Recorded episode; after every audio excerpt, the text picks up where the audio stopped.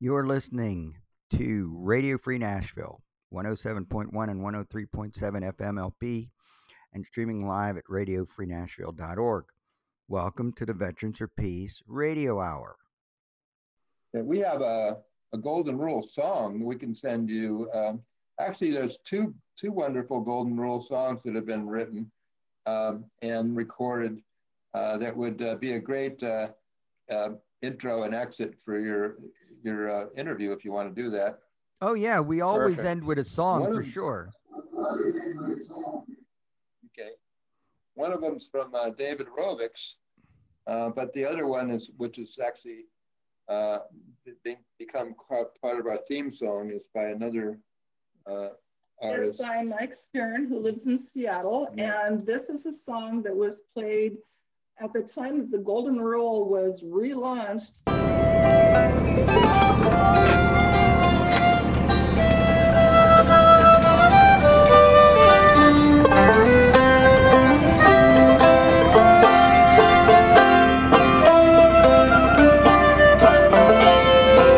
I didn't know when we set sail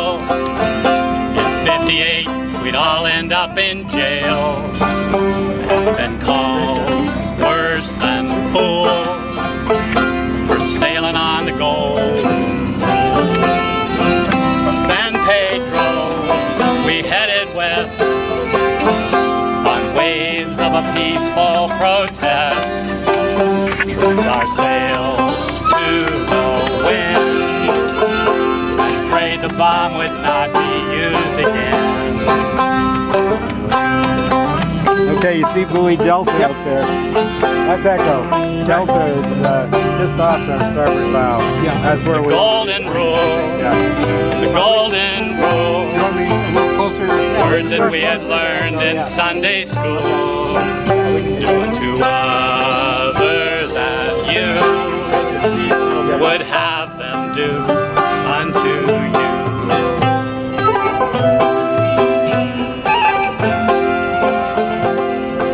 Met the Phoenix crew about halfway through. Both our ships moored in Honolulu. How's to do our best and try to stop nuclear tests.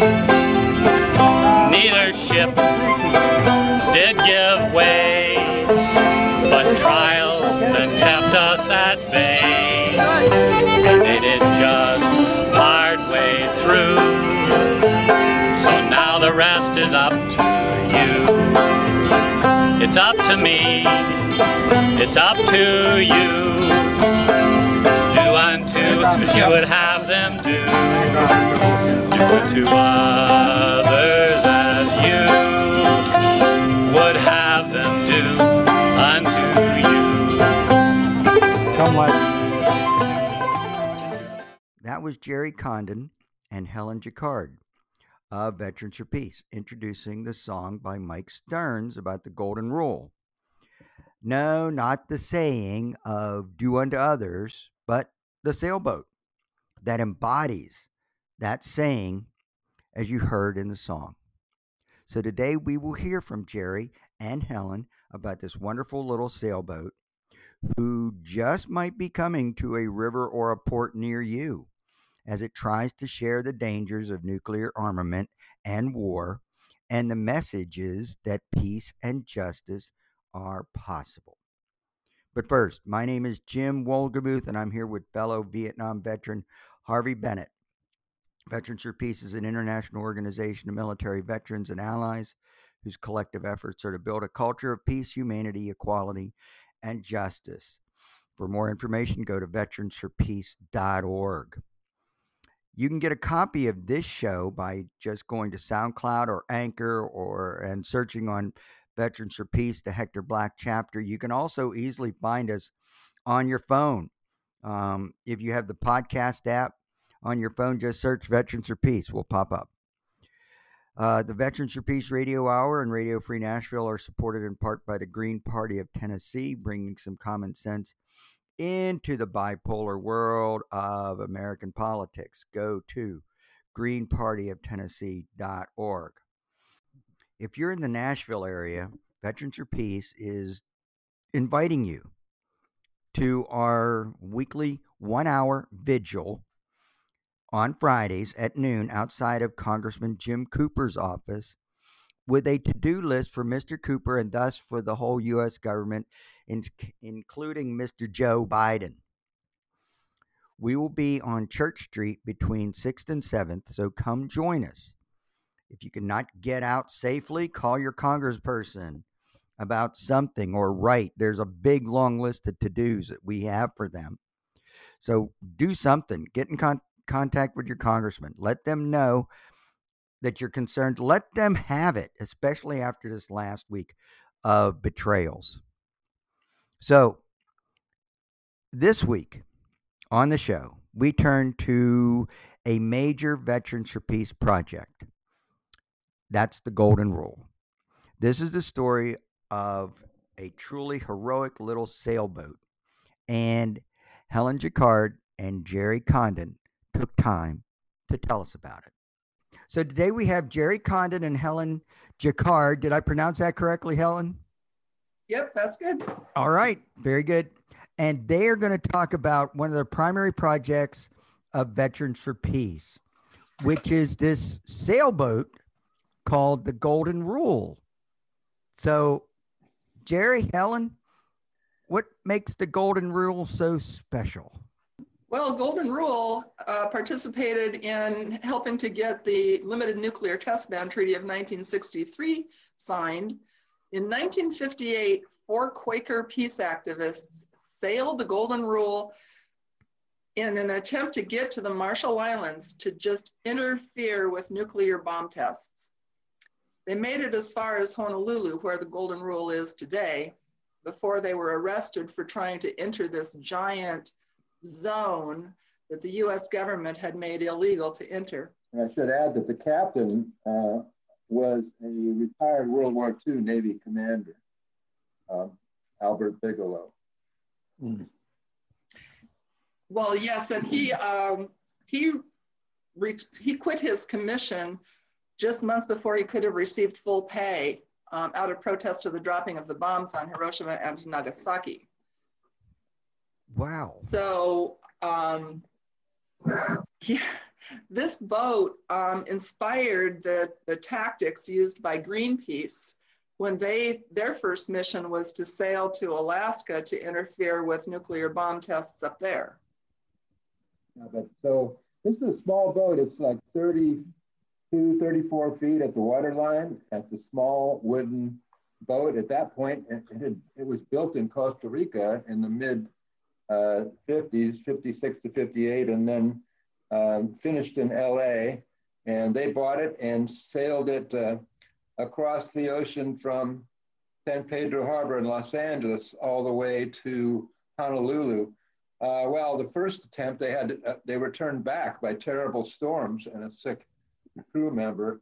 I mean, it's no small feat to sail across an ocean in a small boat, mm. uh, but they persevered and they they made it the second time, uh, but then uh, they they weren't allowed to continue uh, onward to the Marshall Islands. Right. So they got to Honolulu and um, they resupplied and they attempted to take off for the Marshall Islands while the Coast Guard caught, her, caught up with them and brought them back. And while, one, while some of the crew was in jail, the rest of the crew grabbed another crew member and they took off again and the Coast Guard brought them back again. But this was a huge deal as far as the, the growing peace movement, the growing anti-nuclear and peace movement was concerned. And so there was this huge uproar over the arrest of the crew. They spent 60 days in jail.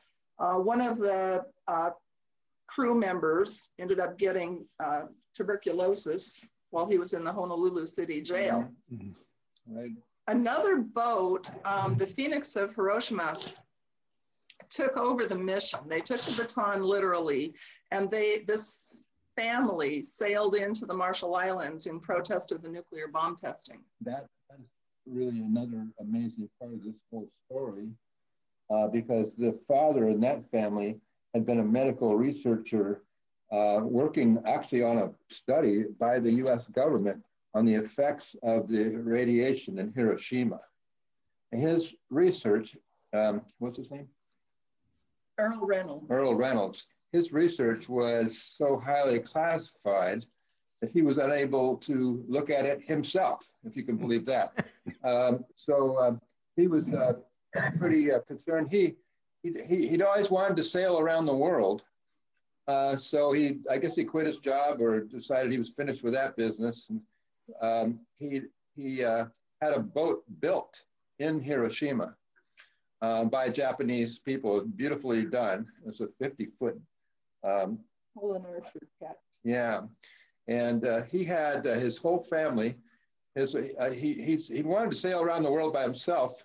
Was his his an idea that he'd had for I guess much of his life.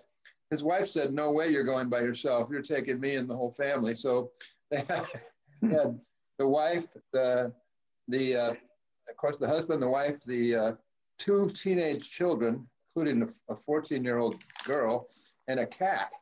And they did sail around the world. Um, they made many wonderful, incredible stops. It was a, a, most amazing experience for all of them. And imagine the children, all they learned on that way.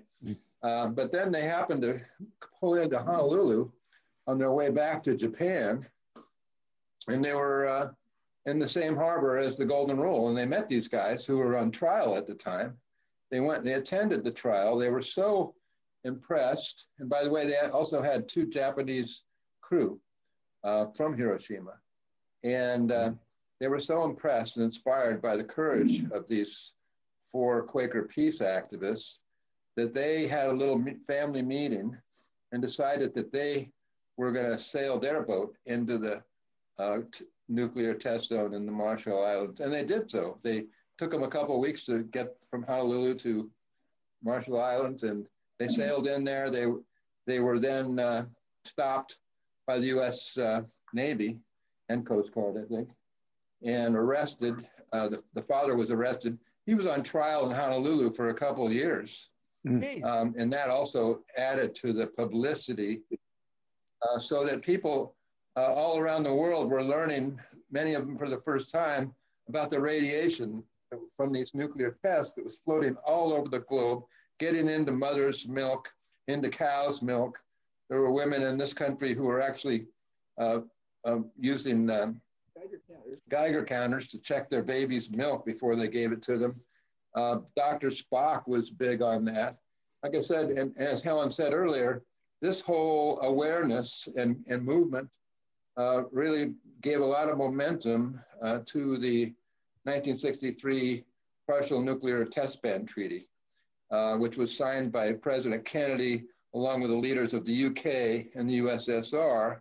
And that uh, treaty declared that we could no longer test um, nuclear bombs in the air, the atmosphere, in the water, or in space. And was still allowed to continue it underground at that time.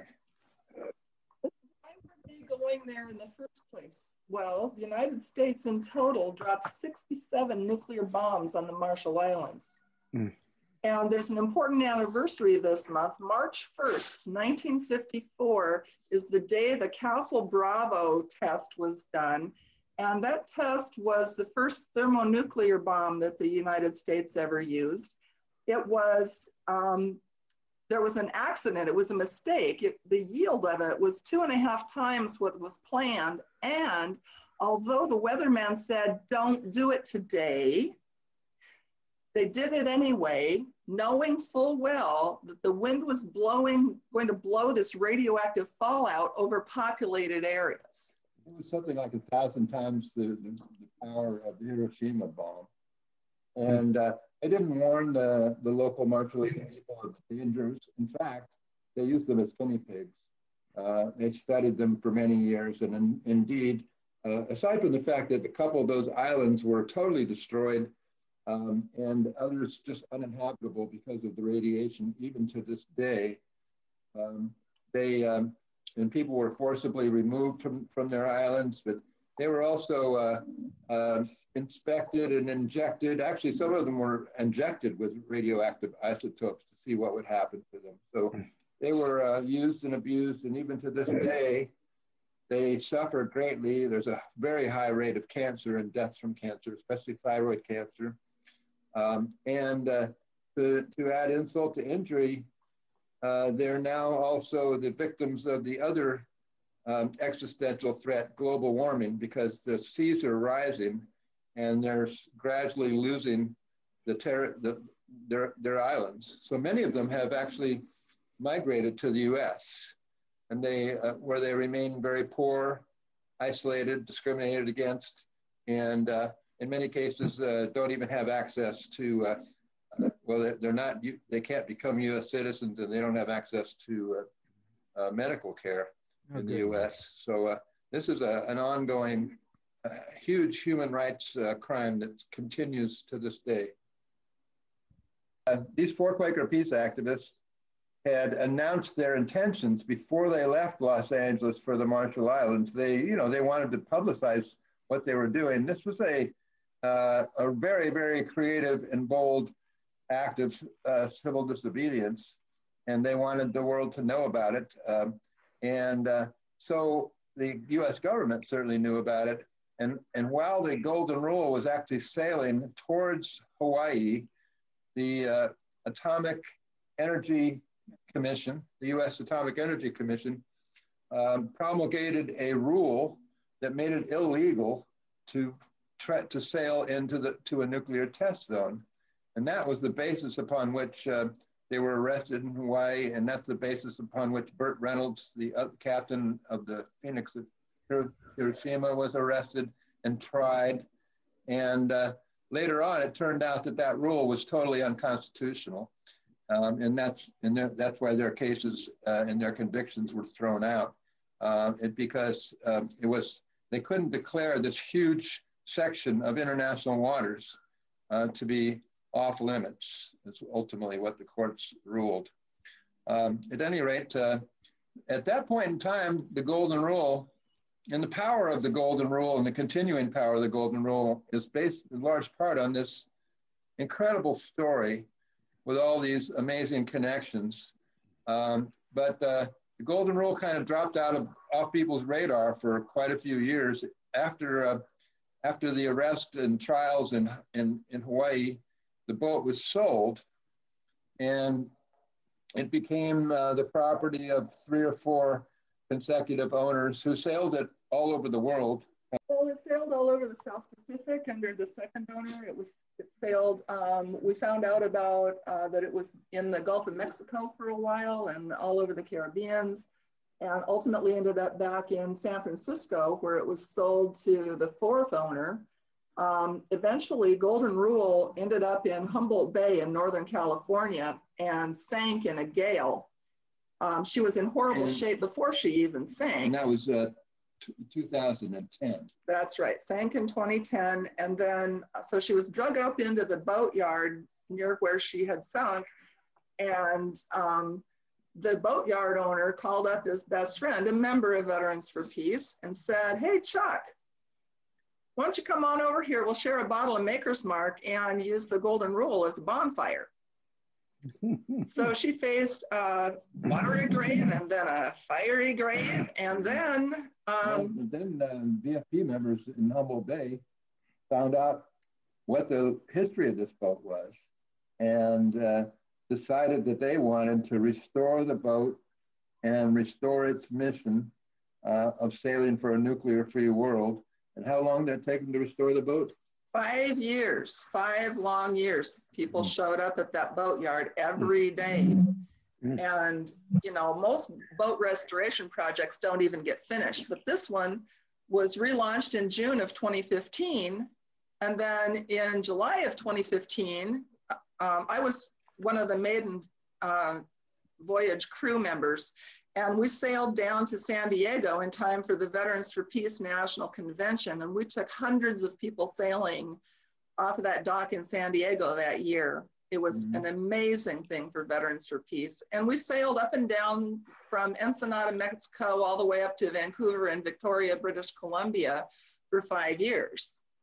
Yeah, going to Mexico was great. Uh, we, we were able to take uh, uh, the, the deported veterans who are, have a chapter of Veterans for Peace in Tijuana, take them out, a couple groups of them out sailing on Ensenada Bay. And uh, I've never seen people happier. that was hmm. terrific.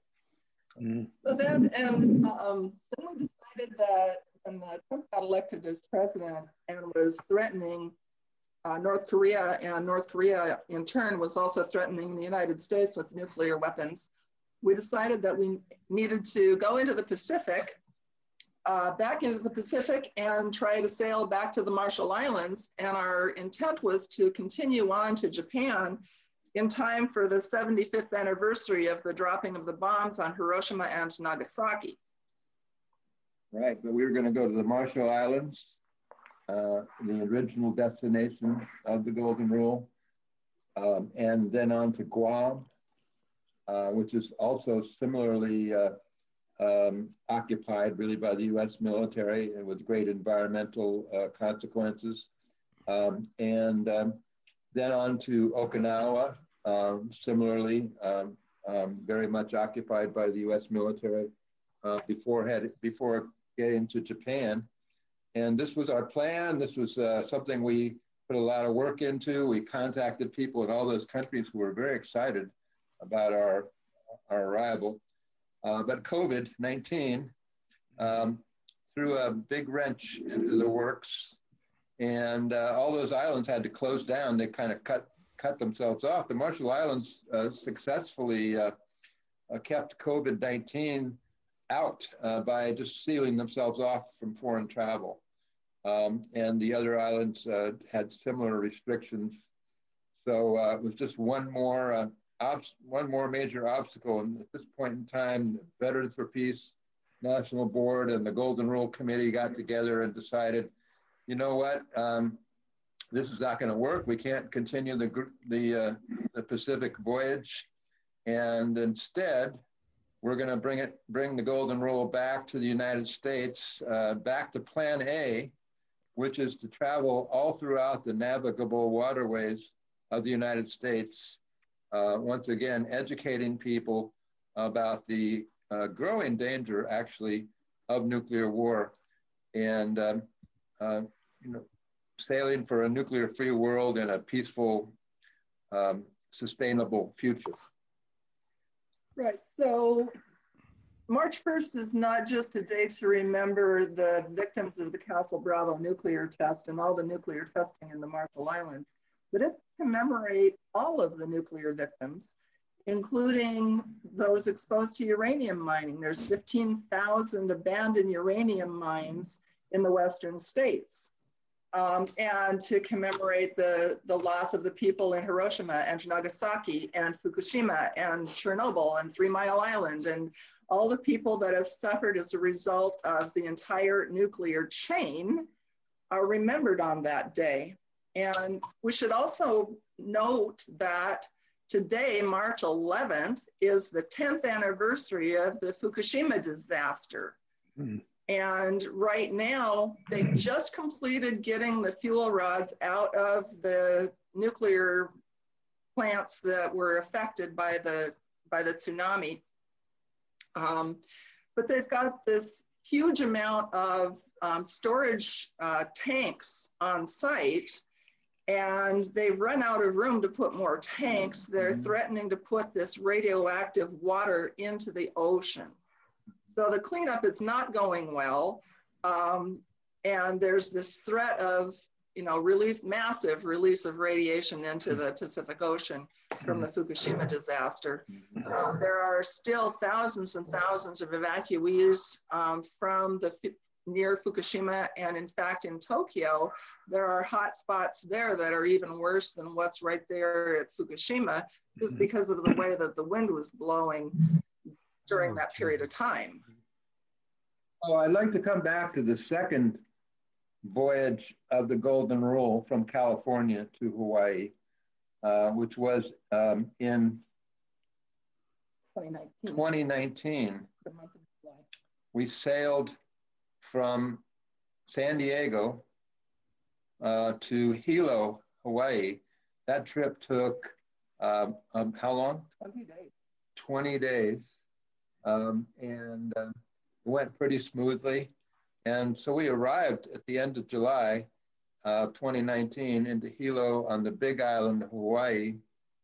And um, it just happened, our arrival happened to coincide with uh, the big uh, Native Hawaiian led protests up at Mauna Kea, uh, uh, their sacred mountain, which uh, was, uh, was against the construction of a huge 30 meter telescope on top of about half a dozen other telescopes that were already up on Mauna Kea without uh, any consultation or respect to the native peoples and their desires.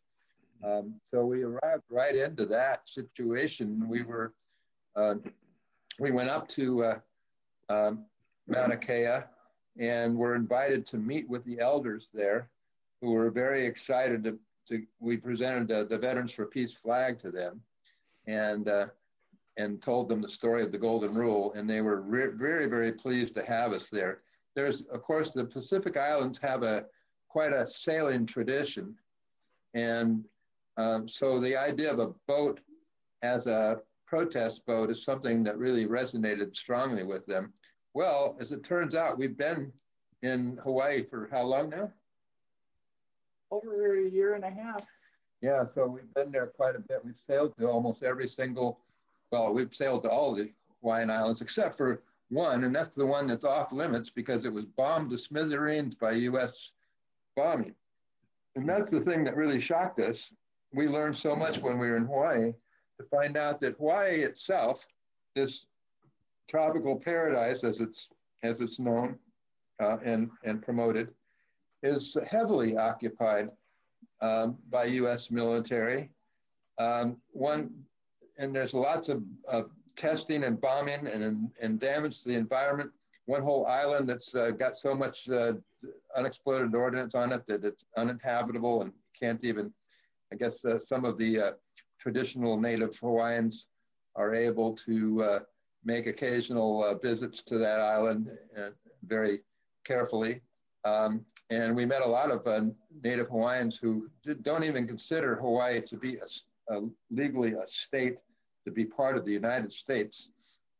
And they're very concerned about the actually growing military presence there. Um, which has done great damage to not only the environment, but also the native Hawaiian culture. And we found out, well, this is the case really also in the Marshall Islands, also in Guam, also in Okinawa, um, throughout the Pacific. Uh, ever since the World War II, the U.S. has basically continued to occupy. Uh, we call, I would, I would call it occupation. They continue to have a strong, overbearing uh, military presence there, which is not subject to the democratic will of the local peoples.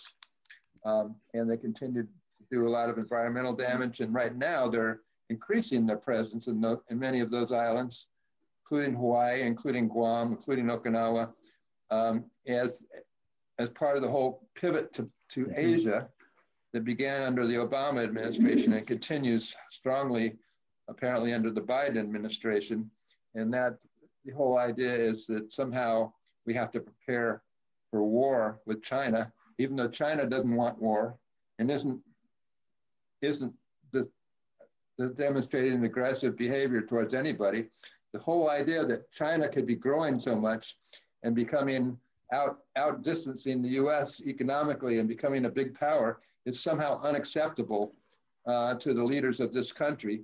And so they're actually contemplating uh, provoking and carrying out a war with China to set it back a few decades. And uh, it's a very dangerous situation. So these are some of the things we learned while we were in Hawaii. We were able to make a lot of friends uh, that, main, that we maintained close contact with, uh, including many uh, native Hawaiians. And we also, even though we were unable to sail on to the Marshall Islands and Guam and Okinawa, we did organize a uh, webinar um, at the VFP National Convention this year in 2020, uh, which, as you know, was a virtual convention. And we had uh, uh leaders from uh, Marshall Islands, Okinawa, and Guam and Hawaii present a very powerful presentation about how U.S. militarism is impacting their communities. So that has become another major part of our message as we travel. And, and while we travel throughout the U.S. in the coming couple of years, we're going to continue to remind people about uh, the impact of U.S. militarism in the Pacific. Do you have any, do you have any tentative uh, uh, itinerary for the U.S. sailings where you'll be going? Yes. Yes. Do. Um, so in order to avoid hurricane season, we'll start the, the trip around what's called the Great Loop um, in December. Now the Great Loop is we'll sail all along the Gulf states and then we'll take a left turn at uh, the tip of Florida and we'll go all the way up the eastern seaboard and we're probably going to go around into the St. Lawrence waterway in Canada mm. and travel along there to the Great Lakes and sail all over the, the big cities on the Great Lakes. And then we'll be coming down the Illinois, Mississippi, Ohio, Tennessee, and Tombigbee rivers back to the Gulf of Mexico. And this is going to take a little over a year. Wow. So the southern states are going to happen in the winter time. And that's right. The Gulf states are going to happen in the wintertime. 20, 2021, 22, that's right. And then um, we'll sail up the East Coast in the spring. The northern states, in order to avoid the cold, that'll happen in the summertime. The northeast. the northeast and the Great Lakes, that's in the summertime. And then we'll sail back south in the fall. so that's right. So we're hmm. going to hit as many places as we can um, without exhausting ourselves, or you know, we have to give ourselves enough time for for crew downtime and maintenance. But it's going to be a very um, impressive schedule, hitting somewhere between 50 and 80. Um, you know, major stops along the way um, to talk with people about the entire nuclear chain, but Wow, that's exciting. I live in Charleston. I hope you guys will make a stop there. Absolutely. Is it on the coast? Yeah, Charleston, South Carolina. That's it was the main entry port for the transatlantic oh, yeah. slave there. trade. So when you stop at a place, what do you do? that, that, would be a. oh, great question. Thank you for asking. We hold educational events primarily. Um, so we talk about the history of the Golden Rule through the video that we have on our website, vfpgoldenrule.org. And we talk about what's going on with nuclear issues today and what people can do to try to stop the possibility of nuclear war. And we try to also connect with people that are wanting to get rid of nuclear power or people that think that we should leave uranium in the ground.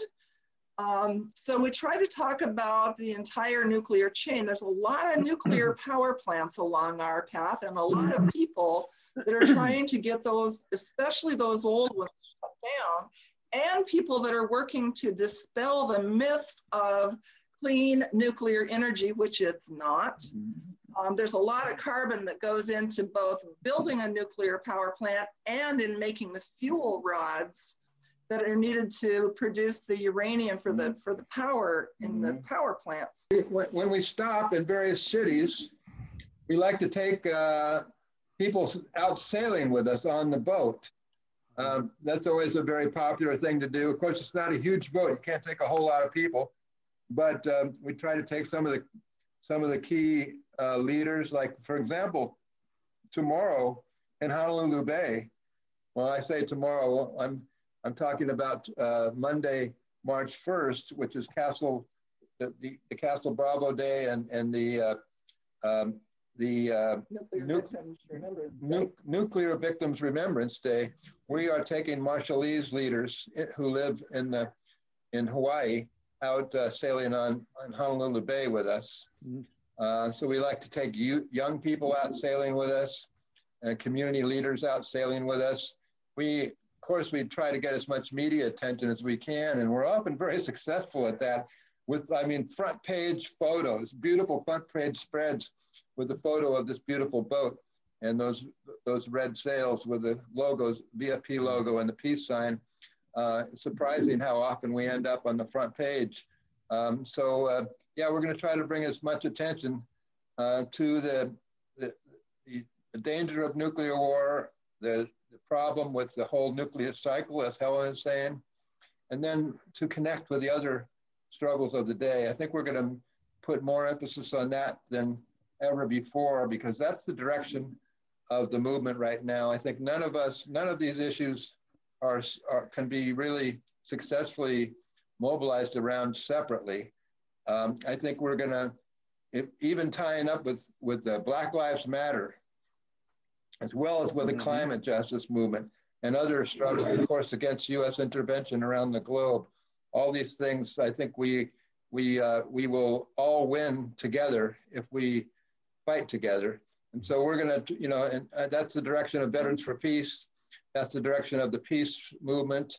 Uh, maybe it's not just going to be a peace movement anymore. It's going to be something bigger and broader and more urgent and more connected. And, uh, you know, we want to be part of uh, facilitating those connections as we make these stops in all the cities. So we're, we're already busy connecting uh, with a lot of the groups that will help us organize those events. You mentioned the Tennessee River and that getting pretty close to Oak Ridge, which is where all the warheads are made. Mm-hmm. so that would be a great stop. I was going to mention we do have a, that's right, and we do have a plan to go up to Oak Ridge. Um, it's a side trip, but I think it might be well worth taking. Um, there oh are a couple other important places in Tennessee that you should probably know about. Erwin, Tennessee, the home of the National Nuclear Security Administration's fuel nuclear fuel facility where they reprocess um, plutonium to put it into um, nuclear power plants for the submarines, nuclear armed submarines.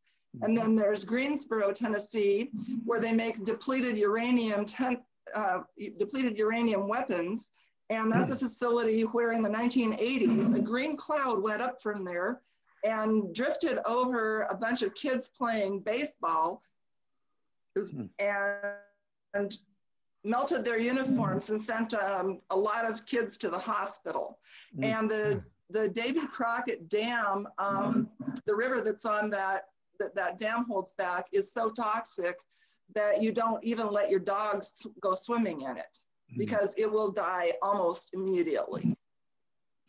Yeah, mm-hmm. I, I, I figure you probably know about Oak Ridge Environmental Peace Alliance, Ralph Hutchison, who runs that out of uh, Knoxville. But I'm sure he would love to. I've uh, been in several collaborate with you guys. With yes. yeah. yeah, yeah, yes. he's great. Yeah, there's, a, there's, a, lot of people. There's a lot, there's a lot of people like him and that um, Oak Ridge Environmental Peace Alliance around the country that have yeah. been doing really great work yeah. for a lot of years. Yeah. Um, and uh, so we hope to be connecting with all of them and helping. You know, part of our, our plan is not just to toot our own horn and and uh, tell our own truth, but to to uh, give a platform to lift up uh, local struggles such as that. Oh yeah. Uh, so this is going to be the probably the biggest visibility uh, that the Golden Rule has had, certainly um, in the recent uh, period of the restored and revived Golden Rule and its mission. Uh, so it has the potential of being really huge. Um, people are so inspired by this beautiful boat with the red sails, with the big uh, Veterans for Peace logo and the peace sign on the two sails. And it's just a gorgeous boat coming in on this mm. totally unique mission, totally unique way of, of carrying a powerful message, and uh, it always uh, it always delights people and engages people. And so we're looking to partner um, with a lot of other peace and disarmament organizations, but also climate justice groups, racial justice groups, uh, and mm. the, really the whole movement, because all these connections are so vitally important. And uh, so we're looking forward to a very, very uh, powerful uh, Golden Rule uh, voyage uh, throughout. That's, that's so exciting. Yeah. You also will be a great opportunity to uh, promote the UN Treaty on the Prohibition of Nuclear Weapons. correct. That's a major part of our message, um, starting in uh, July of 2017, when the United Nations passed the Treaty on the Prohibition of Nuclear Weapons um, by a vote of 122 to 1. So the nation, the world's people have spoken and said, we want to get rid of nuclear weapons. Right. And indeed, the Non-Proliferation Treaty says that the nuclear armed countries will negotiate for a reduction and ultimate end of nuclear weapons. And they are not following the rules of this treaty, um, as often happens, especially with the United States, where they don't respect the mm-hmm. treaties that they've signed. The, uh, the, uh, the treaty actually went into effect uh, this year, January 22nd. Right. Um, and has been celebrated all over the world. And even, you know, of course, none of the nuclear powers are signed on to this treaty. And uh, so we have a lot of work to do, but people see it as a, as a major watershed moment, a turning point uh, where uh, basically nuclear weapons have been declared to be illegal. And this is giving a lot of momentum. Uh, have you linked up with anybody from the plowshares? From plowshare, I know, you know, the plowshare seven is I don't know how many. Kings Bay. Kings Bay, yeah, Kings Bay plowshare seven, um, are going to jail. Uh, right. Well, we're very aware of them. Uh, of course, we, we hear about them a lot, but actually, I don't know if we've actually directly linked up to them, but we mm-hmm. certainly know some people who are actively uh, supporting that campaign. And that's important, uh, especially because this, you know, we use the, the Golden Rule boat largely as an, as an educational vehicle. In fact, uh, one of the uh, one of the people who put this boat back together, Chuck DeWitt, calls it a uh, a weapon of mass education. um, but the original purpose, or the ri- original mission, was an incredibly bold act uh, of civil disobedience, where people re- literally put their lives on the line in, in, in, in a number of different ways. So we generally don't uh, use it as a civil disobedience. Uh, we, we try not to break laws mm-hmm. because we don't want to get the boat seized and, and out of commission for a number of years while we're fighting to get it back or whatever. uh, but we do also, sometimes we do protest actions. We participate in protest actions. Like when we go to some of these, these uh, facilities, nuclear related facilities, uh, if the local community wants to mobilize an event with or without civil disobedience, we will be there and, and, and be present and be part of that and bring attention to that. Uh, but in the, we certainly should be bringing attention to those people who, like the original crew of the Golden Rule, have really put their lives on the line mm-hmm. uh, to resist uh, nuclear war. Uh, so those those folks are uh, are heroes to us, and I'm glad you mentioned them because we we really should uh, reach out to them and uh, make sure that uh, uh, they know how much we appreciate them. Yeah, and and that you're coming. Mm-hmm. So, but but speaking of that, you know how the the government, no matter whether it's Trump or Biden, um, this weapon of mass education, how much blowback you get? I know they're not going to like this. we don't get blowback the, we get on the front page of the newspapers and we let people know that we are primarily on an educational mission. Um, who is going to argue with stopping the possibility of nuclear war? um, we, they don't. I know. you know, that seems like a, a funny question, but you know, you still have to scratch your yeah. head. Yeah. South Carolina might surprise yeah. you. It's pretty so you, South Carolina, where we'll have some issues. no, it'll be fine. I, should, uh, it'll it'll be great, and the local paper, I'm sure, will do a good job. You may know that in my own history as a Vietnam era veteran, I, I refused orders to Vietnam, and I spent uh, six years in Sweden and Canada uh, and came back in 1975 uh, fighting for amnesty for, for war resistors and an end to the war. And I went on a 50 city speaking tour all around the US, uh, even though there was a jail sentence hanging over my head, eventually got dropped. Uh, but uh, the reason I'm bringing it up is because uh, I never got, I, I, was on a lot of media things, radio shows and whatnot. I never got so roasted, so ripped apart, so attacked as when I was on the radio in Memphis, Tennessee.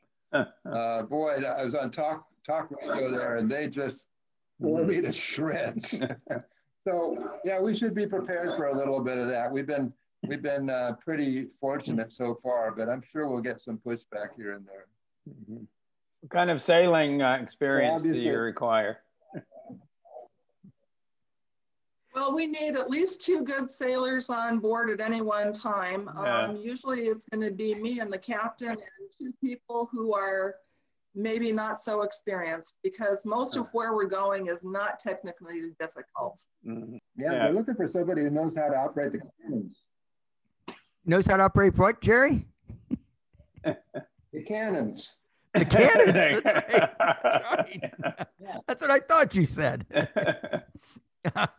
well, you got to be careful because remember, Charleston is where they started shelling Fort Sumter. So I'm sure they're still armed and dangerous there. Yeah. nice. We are we are um, looking for crew. Um, I will let people know when it's time to start applying, but we're going to need. Uh, we always use a rotating crew because most people can't give, you know, more than a couple of weeks of their lives to this project and it's very intense while you're crew because you're going um, you know you go typically on an overnight voyage and then you land and you participate in whatever speaking events are going to happen during that next day um, or two or three and then you get back on the boat and take it to the next stop. And it's it's um, you know since it's very intense and you don't really get any time off while you're crew it's but we like to share the the beauty of being able to see these wonderful places you can only see from the water as well as the joy of being able to participate in these amazing um, you know e educational events and possibly even in some more um, you know coordinating with people to do some sort of a protest or mm-hmm. or demonstration about some issue that's going on locally. Yeah, is there, well, we is there can, an application form on your website? Harvey and I can talk. Uh, yes, it's not active right now. Within the next couple of days, I'll make the crew application form active as well as a volunteer application form so that people can say, we would like to host the crew. We're mm -hmm. going to need help with all kinds of things, mm -hmm. planning, transportation, Mm-hmm. Um, this is a very logistics heavy project. Mm-hmm. Thank God we have Helen, project manager here, who's very good with logistics and, and keeping a number of balls in the air. Uh, so it's a, it's, a, it's, it's a lot of work. It also takes a certain amount of funds um, to make this happen. And so we want to encourage people, if you share our enthusiasm for this project, to please uh, donate to this uh, historic voyage of the Golden Rule anti-nuclear sailboat of Veterans for Peace. And you can do that um, at our website, which is vfpgoldenrule.org. VFP. Okay, everybody. Goldenrule.org. Okay, the listeners. Yeah. That's where you go to donate. So. Right. So that sounds great. Yeah. This yep. is so exciting. Yep. Now, and this a, is going to be a two. A oh, you got a Facebook page? Yeah, they have yes, Facebook. It's, uh, it's, it's facebook.com slash golden rule peace boat. Mm-hmm. Nice. Golden rule peace boat. Yeah. because oh, this yeah. is this is a almost a two year endeavor, right? the voyage is going to be uh, We'll be sailing for the entire year of 2022, mm. and then I'm sure that's going to spill over into uh, 2023. Mm. first of all, we have to bring the boat back to uh, California from Hawaii. We're planning to do that in uh, May and arrive back here by June. That'll be over a month long voyage uh, back to the United States. Uh, we're going to come back to Northern California. We're going to be in San Francisco Bay for a few months. And then waiting for the, the right uh, weather, we always have to be in tune with the, the seasons and the weather um, for sailing.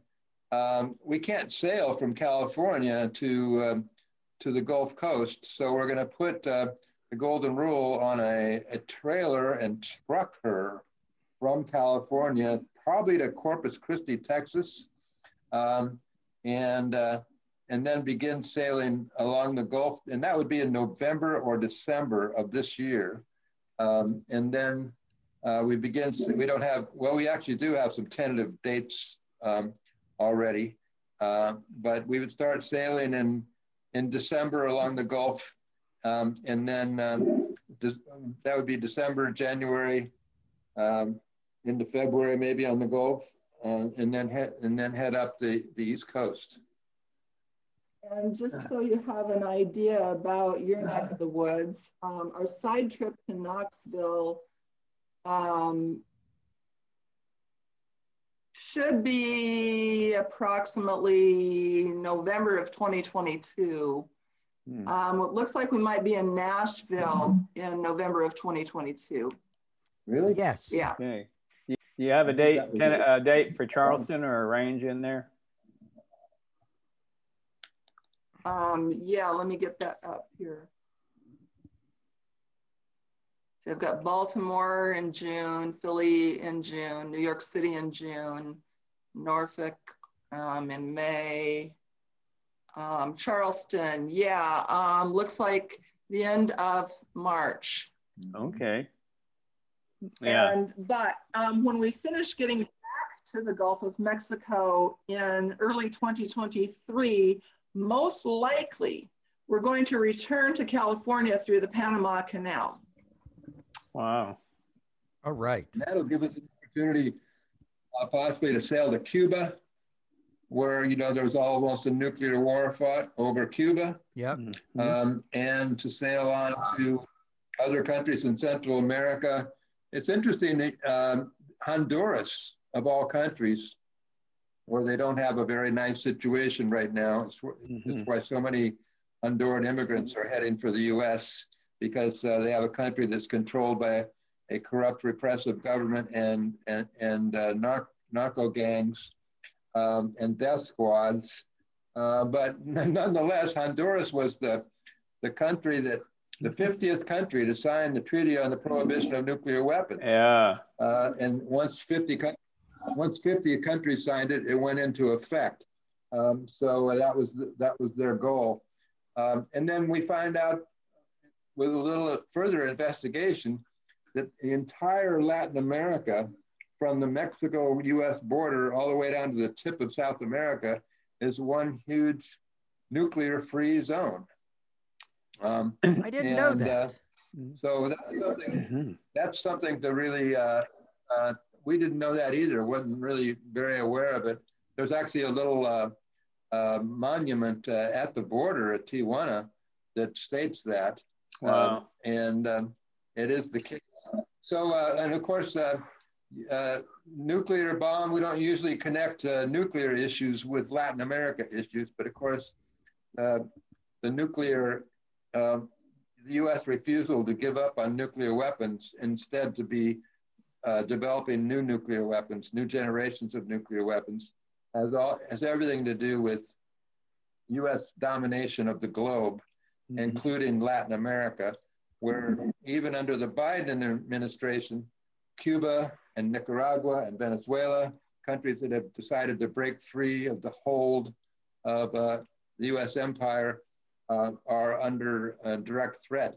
Not probably not not with nu- nuclear weapons, uh, but nonetheless, the the whole uh, posture of the United States, towards the rest of the world, uh, in- including Latin America, remains a dangerous one. So if we sail um, to Central America, we'll certainly be um, connecting with those issues as well. And Costa Rica seemed like that would be a good place to stop since it was built there and they're relatively uh, enlightened people down there. My wife Yeah. has a lot of Costa Rican cousins, so we know that place. Yeah,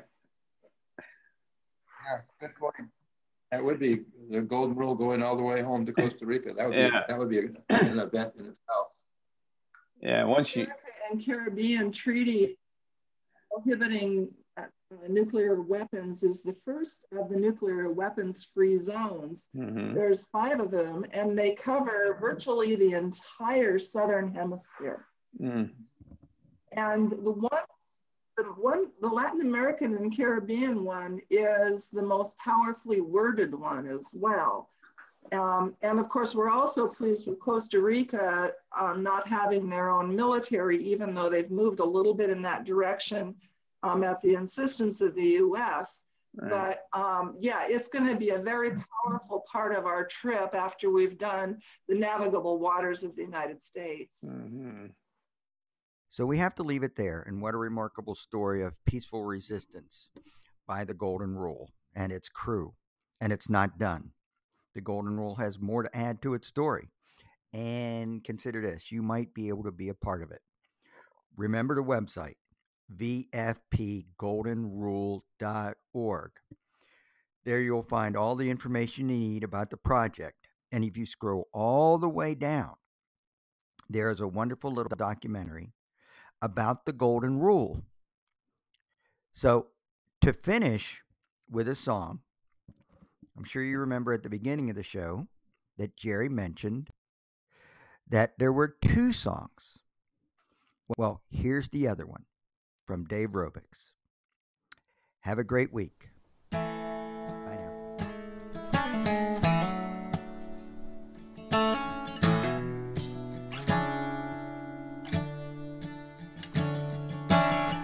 Albert was in Pearl Harbor. That's just where he happened to be after serving through the war in the Navy. It was the 6th of August. Never felt this way before.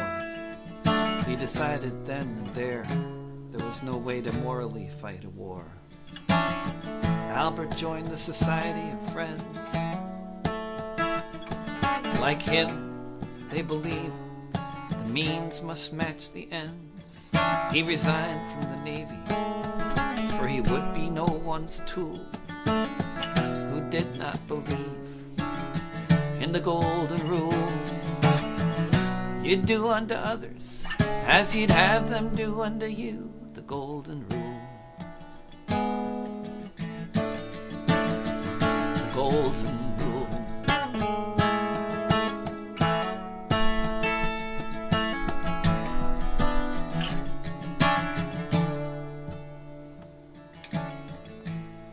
What do you do when you join the opposition? You collected signatures, sent in the petitions. Sometimes you must bear witness, you can't just burn the fuel. So Albert and his comrades set out on the golden rule. You do unto others as you'd have them do unto you, the golden rule. The golden rule.